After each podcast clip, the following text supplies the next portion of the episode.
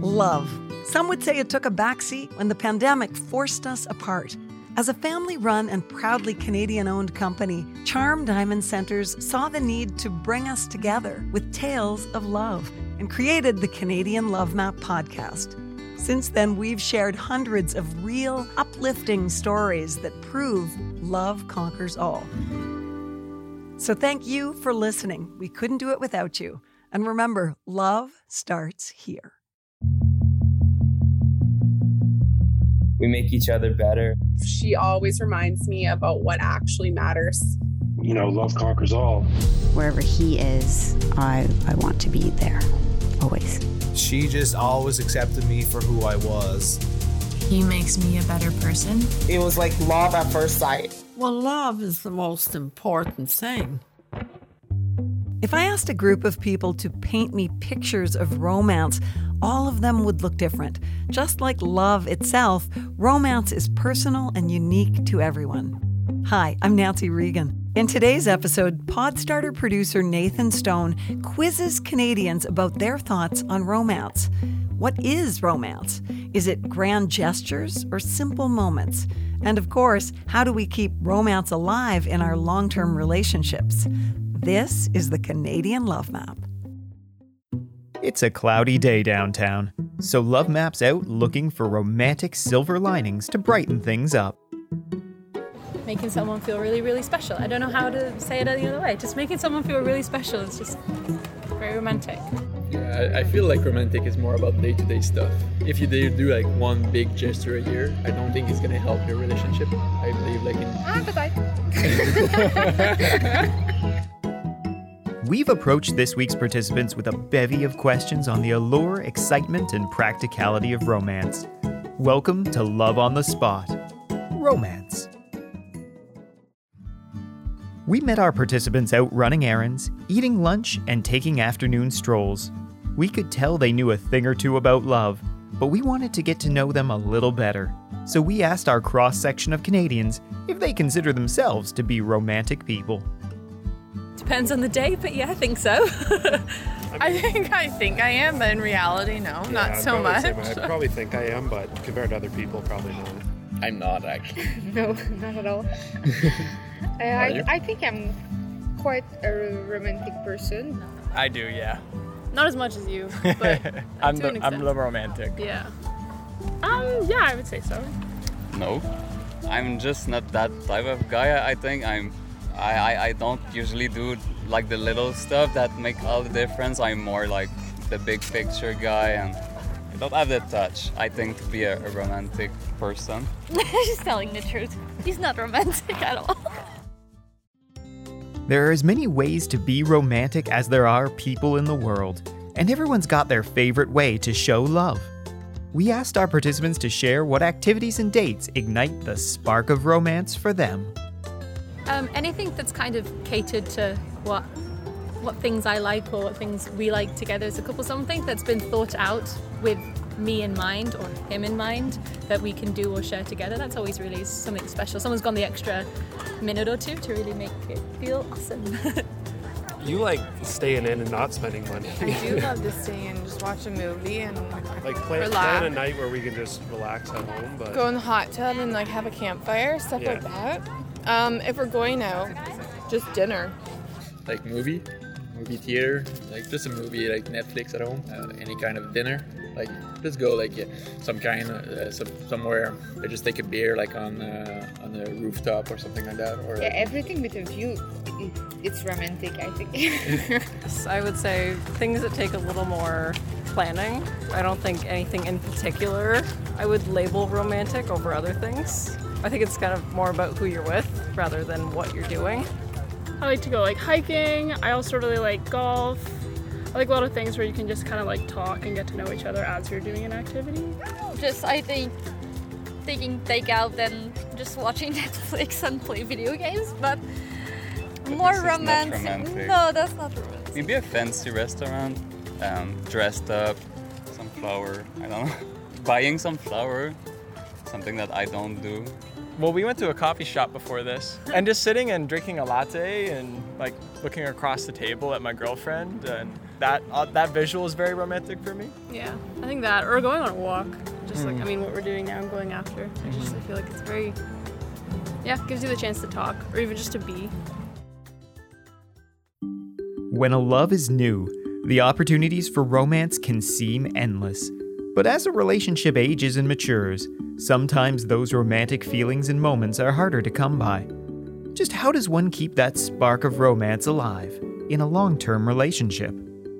I think being silly together, uh, making each other laugh, is super important.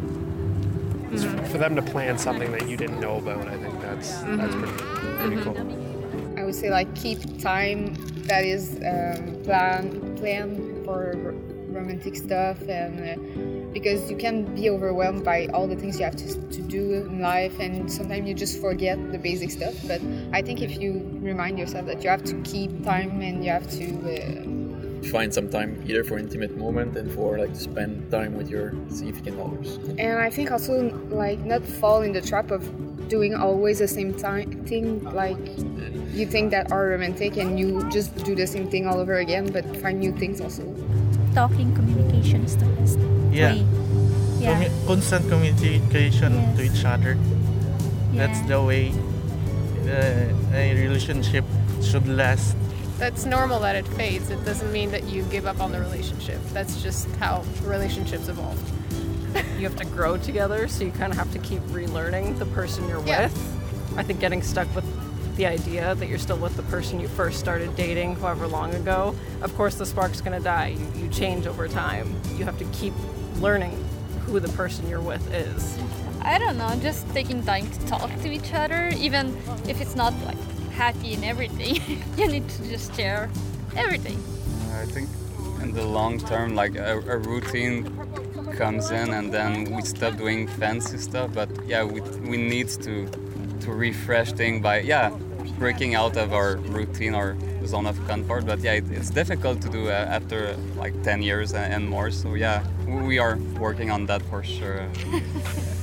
I think especially in the context of long distance, just intentionality and like being very intentional in planning when you're gonna call, or even just like intentional in your communication. Where it's like if something comes up and you know that you're not going to be able to call as planned, like communicating that and like finding the next available time. And I'm a big advocate on making the commitments in relationships, such as marriage. And so I think that that's one thing that a lot of our relationships nowadays lack. And there's no like end goal in sight, you know? Like my end goal in our relationship is either to get married or to decide that we're not supposed to spend the rest of our lives together.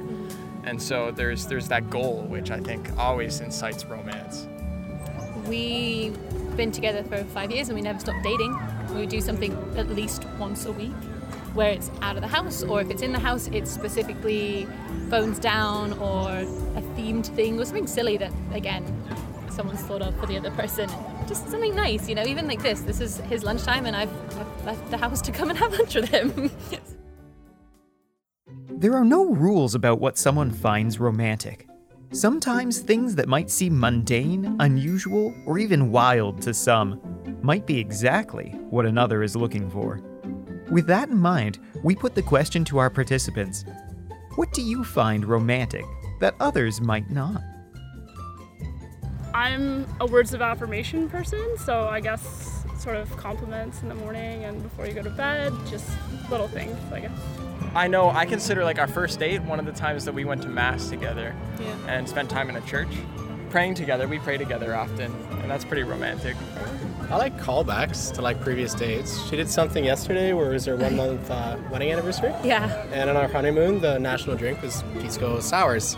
So she wants to every month make sure that we have a Pisco Sour. Pisco Sour on our on wedding that monthly anniversary date. right? because it gives a reminder of a, of a larger time. I don't know, like if you told me you want to just like take a drive down to the water, if there's like a storm rolling in, I, I would think that's super romantic. Holding hands like that, like um, looking each other. Yeah. Yeah. Or maybe uh, through uh, body language. Yeah. Maybe it's not romantic for other people, but like doing a hike together or just being together and doing something that we both likes and not just to please the other, just like being the moment together. We really like and it's kind of weird. Uh, graveyards, but they're very peaceful and very quiet, and you really aren't bothered by anybody else there. And uh, you can do like a lot of talking. I find in places like that, quieter places. The great dramas of film and literature are stuffed with grand romantic moments. So we wanted to know what our participants felt was the ultimate romantic gesture. Getting married or something like that, like, is the biggest commitment. So I would feel like this is quite romantic. Probably the biggest gesture. Uh, for me, the ultimate romantic gesture is holding hands or kissing. Yeah. You just have to learn your person's love language. For everyone, it's different. Like for me, it's little attentions, um, but I know it's different for everyone. So just figure it out and make that happen for the person. uh, making sacrifices for each other, but not sacrificing who you are. And I guess it's really romantic when you both understand that about each other. I think for I think it's just doing a vacation, walk on beach, taking dinner time. Taking and- some time together. Yeah. She came here for 12 days to be with me. And so there's been a couple times since you've come that I just look at her and I'm like, she's here for me. And that to me is, is very intentional.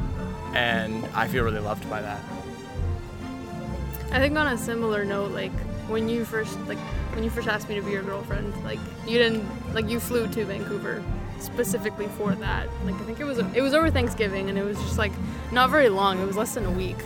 but like that was his reason for flying all the way to Vancouver for that. And so I think yeah, on that note as well, like very similar. Just like intentionally flying out and like for that specific reason and not just resorting to like over the phone or like agreeing to start dating. No, like I'm gonna do this in person.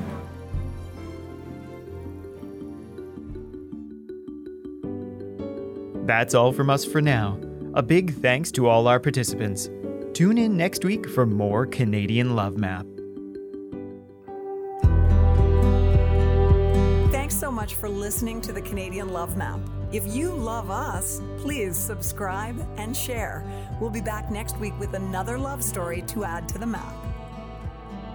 This podcast is presented and made possible by Charm Diamond Centres. It's hosted by me, Nancy Regan, and is produced and distributed by Podstarter.